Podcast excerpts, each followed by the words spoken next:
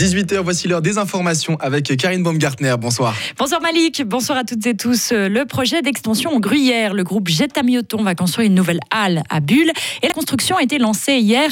Ce nouveau bâtiment de 12 000 mètres carrés doit permettre à l'entreprise de renforcer ses activités dans le bois et de centraliser sa distribution. Jetamioton est un des leaders du commerce de matériaux de construction. Il indique distribuer un tiers du bois en Suisse romande.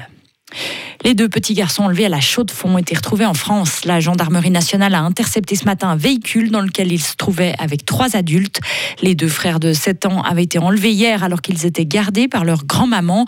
Cette affaire est liée à un conflit entre les parents de ces enfants domiciliés en Suisse et en Espagne qui succédera à Uli Maurer. Un nouveau politicien a dévoilé son intérêt aujourd'hui. Il s'agit du conseiller d'État zougois Heinz Tendler. L'homme de 62 ans est en charge des finances. Il siège au conseil d'État zougois depuis 2007. Le Parlement élira le successeur d'Uli Maurer le 7 décembre prochain. La Russie annonce qu'un dépôt de pétrole a pris feu sur son territoire après une frappe attribuée à l'Ukraine. Les tirs se multiplient ces derniers jours dans cette zone limitrophe. Le gouverneur de la région a montré une photo sur son compte Telegram où on voit une grosse fumée noire s'échappant d'une structure en flammes. Selon lui, les secours tentent actuellement d'éteindre l'incendie. Moscou a dénoncé la semaine dernière une augmentation considérable des tirs ukrainiens sur plusieurs régions frontalières, dont celle-ci. 41 personnes sont mortes en Turquie après un coup de grisou dans une mine de charbon à 300 mètres sous terre. Les secours ont finalement découvert le corps sans vie du dernier mineur manquant à l'appel. 28 autres ont été blessés. Selon les premières observations, une partie des mineurs ont perdu la vie en raison de la haute pression et de la chaleur provoquée par une explosion. Le président turc Recep Tayyip Erdogan s'est rendu sur place en début d'après-midi aujourd'hui pour présenter ses condoléances aux familles. Les trois militantes qui ont jeté de la soupe à la tomate sur un tableau de Van Gogh appelé Les Tournesols comparaissent aujourd'hui devant un tribunal londonien. Elles font partie du mouvement écologiste Just Stop Oil qui réclame l'arrêt de l'exploitation des hydrocarbures au Royaume-Uni. Hier, lors d'une action spectaculaire, elles ont jeté de la soupe sur le célèbre tableau avant de se coller au mur de la National Gallery à Londres. Elles sont accusées de dégradation pour un montant inférieur à 5000 livres. Le chef-d'œuvre n'a pas été endommagé car il était protégé par une vitre. Elles ont plaidé non coupables. Xi Jinping est quasiment assuré d'obtenir un troisième mandat à la tête de la Chine. Il devrait l'obtenir sans surprise le 23 octobre, le lendemain de la date de clôture du congrès du Parti communiste.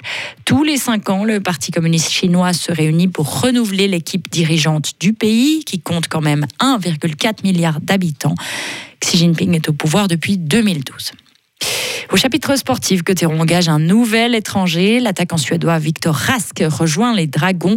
Le joueur de 29 ans a joué durant plusieurs saisons en NHL, notamment pour les Carolina Hurricanes et dernièrement les Krakens de Seattle. Le gaucher devrait arriver à Fribourg en début de semaine prochaine. Et ce soir, place au derby entre Fribourg-Gotteron et le Lausanne HC à la BCF Arena. Et on rappelle que c'est l'opération Les ailes du dragon. L'idée de féminiser la patinoire.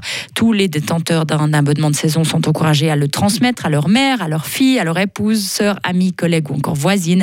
Une rencontre à suivre en direct sur Radio FR avec aux commentaires deux hommes, Joris Repon et Jonas Ruffieux, avec des propos d'avant-match à 19h30.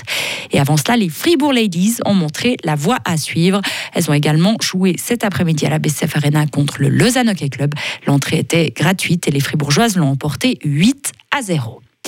Et finalement, on termine avec ce record du monde du côté de Saint-Gall à la foire publique Olma. Le canton des Grisons a présenté un capouns de 17 mètres de long. Un capouns, c'est quoi? C'est un paquet de pâtes farcies de lardons et d'oignons enveloppés dans des feuilles de bête. Selon le canton, c'est un record mondial. Et cette énorme saucisse de pâte pèse environ 45 kilos. Elle a finalement été découpée en petits morceaux et distribuée en un millier de morceaux aux visiteurs. Retrouvez toute l'info sur frappe et frappe.ch.